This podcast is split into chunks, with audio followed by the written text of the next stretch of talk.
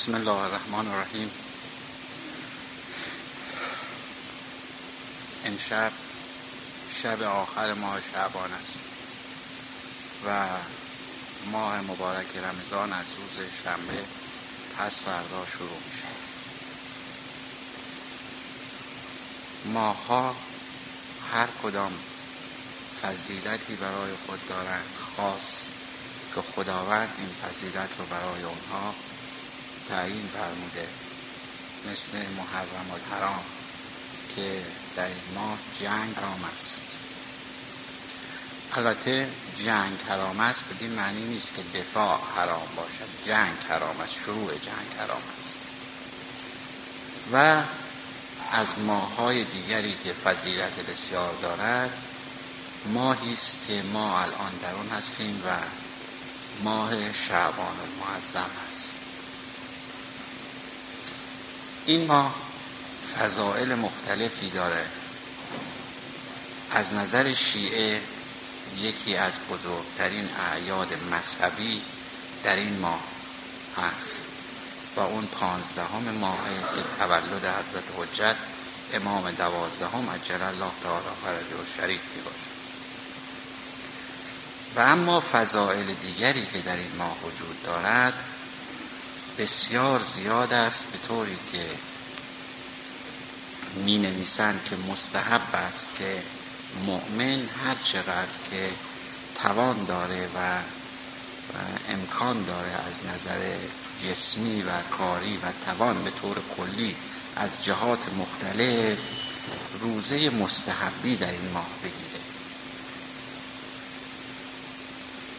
و دیگر از مزایا و خواص این ماه دعای شعبانیه هست که یکی از بزرگترین دعاهای دعاهایی است که بندگان خدا در مقابل خدا این رو با خضوع و خشوع تمام می‌خونند و ائمه اطهار علیهم السلام از پیامبر گرامی صلی الله علیه و آله و سلم و ائمه اطهار علیهم السلام همه دعای شعبانیه رو به طور کامل در ماه شعبان میخوندن و عرفای بزرگ اسلام نیز به پیروی از ائمه اطهار که در تمام شعونات زندگی و مذهبی خودشون سعی می‌کنند که از ائمه اطهار علیهم السلام پیروی کنند در دعای شعبانیه چه از نظر نفس عمل و نفس دعا و چه از خوندن دعا و نیایش به سوی باری تعالی پیروی از سروران و موالیان خودشون ائمه خودشون امامان خودشون کرده و دعای شعبانیه رو در این ماه گرامی داشته و می‌خونند و توسل میجویند به این ماه و ضمنا از روزه های مستحبی که از کردم غفلت نمی‌کنند و ماه شعبان فضیلتش به خاطر مقدمه است برای ماه مبارک رمضان. ماه مبارک رمضان دارای فضائل مختلفی است. از نظر تاریخی بزرگترین فاجعه تاریخ تشیع در این ماه اتفاق افتاد و اون شهادت مولا علی علیه السلام که در شب در سحر نوزدهم ضربت خوردن ایشون بود توسط ابن ملجم مرادی و شهادت آن بزرگوار در 21 ماه مبارک رمضان. این از جنبه تاریخی بزرگترین واقعه و فاجعه است که عالم تشیع رو عزادار ساخت و اون بزرگوار رو از ما گرفت. و اما در مورد کلمه رمضان رمضان در لغت مستر هست به معنی گداخته شدن و داغ شدن. و حالت چیست؟ شیعی رو داره که شما در میان دو سنگ بگیرید و این دو سنگ رو به هم بساوید و اون شیع در میان این دو سنگ اونقدر ساییده بشود تا گداخته بشه و از حالت عادی خودش خارج بشه و حالت گداختگی پیدا کنه و یا به عبارت دیگه زواعد اون اون چیزهایی که در او زائد هست در اثر این ساییدن از بین بره و به طور خالص وجود پیدا کنه. رمضان یک چنین حالتی رو داره از نظر لغت. و در مورد وجه تصمیه رمضان و اعمالی که ما بایستی در این ماه انجام بدیم همین مع همین وجه تصمیه که ارز کردم با اون چه که در این ماه انجام می‌دهیم یکسان است. بدین معنی که ما در ساعتی مشخص خودمون رو از یک سری یک سری افعال و کارها منع می‌کنیم و بر خودمون حرام می‌کنیم. مانند خوردن و آشامیدن و غیر ذالک. و این باعث تصویه روح میشه و پاک شدن جسم. و از طرف دیگر جسمی که متجاوز از یازده ماه اعما و اعشا بدن یعنی تمام دستگاه گوارشی بدن به طور مرتب در یازده ماه به طور منظم در سه وعده غذا خورده و آشامیدن و خوردن برای او عادت شده همونطور که الان معمول و مرسوم هست که یک فرد که کار می‌کنه چه در کارخانه یا چه در اداره یا هر جای دیگری یک ماه به او مرخصی میدن برای اینکه رفع خستگی بکنه و آماده بشه برای کار کردن بهتر و زندگی بهتر. ماه مبارک رمضان هم برای اعضای بدن که یازده ماه متوالی کار کردن و خوردن آشامیدن این مسئله در موردش مستاق داره که میفرماید سومو تصفو که روزه بگیری و سالم باشی. و روزه بر چند نوع هست. یک روزه عام.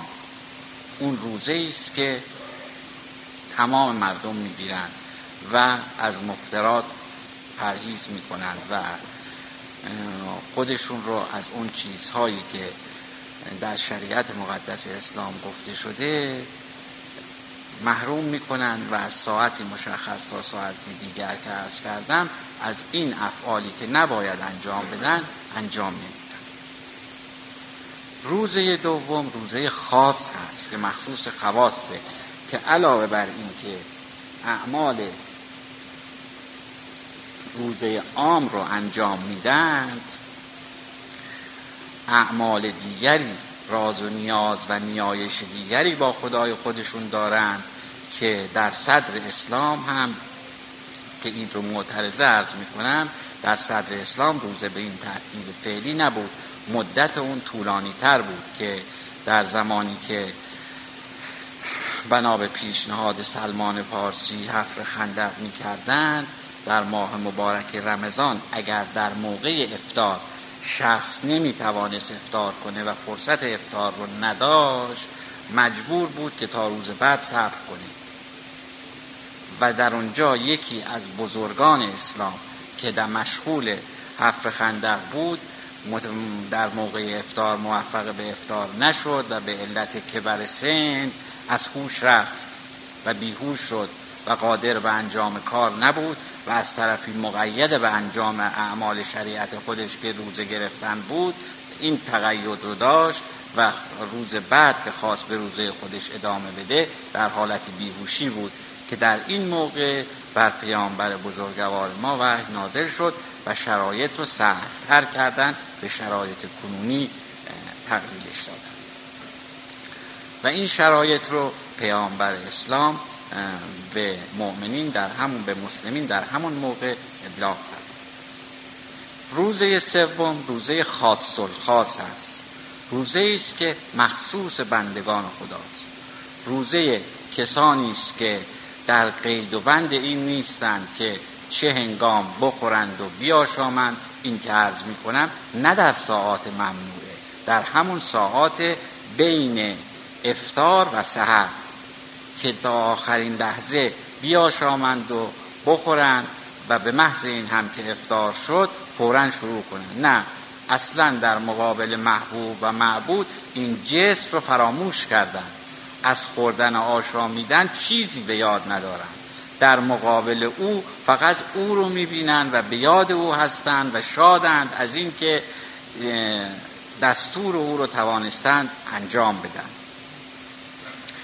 و یکی دیگر از محاسن ماه مبارک رمضان این است که معروف به بهار قرآن هست یعنی اینکه مؤمن مسلمان شیعه زمانی که روزه می‌گیرند بهتران است که برخلاف اونچه که معمول است که اکثرا در روز میخوابند و شب بیدارند بهتران است که در اوقاتی رو که برای عبادت چون روزدار هر کاری رو بکنه عبادت به حساب میاد البته هر کاری رو که خداوند فرموده. به حساب میاد بهتر این است که اوقات خودش رو در شبان روز به خواندن قرآن و تجمع در مساجد و عبادت و به سوی محبوب و معبود رفتن بگذراند. و با شروع ماه مبارک رمضان من آرزو کنم که همه برادران ما همه مؤمنین موفق بشن که در این یک ماهه مبارک عبادات خودشون رو به نحو احسن و اون طوری که خداوند از ما انتظار داره هرچند که ما نمی‌توانیم که ادعا بکنیم که اون که او از ما می‌خواد ما انجام میدیم. نه ما متاسفانه بندگان گنهکاری هستیم که جز روسیاهی چیزی در مقابل او نداریم. ولی با این روسیاهی هم امیدواریم که او خریدار ما باشه و این اعمال ما رو با تمام نقصانش بپذیره و ما سعی کنیم که این نقصان رو در حد امکان جبران کنیم و خودمون رو طالب دوست معرفی کنیم. انشاءالله.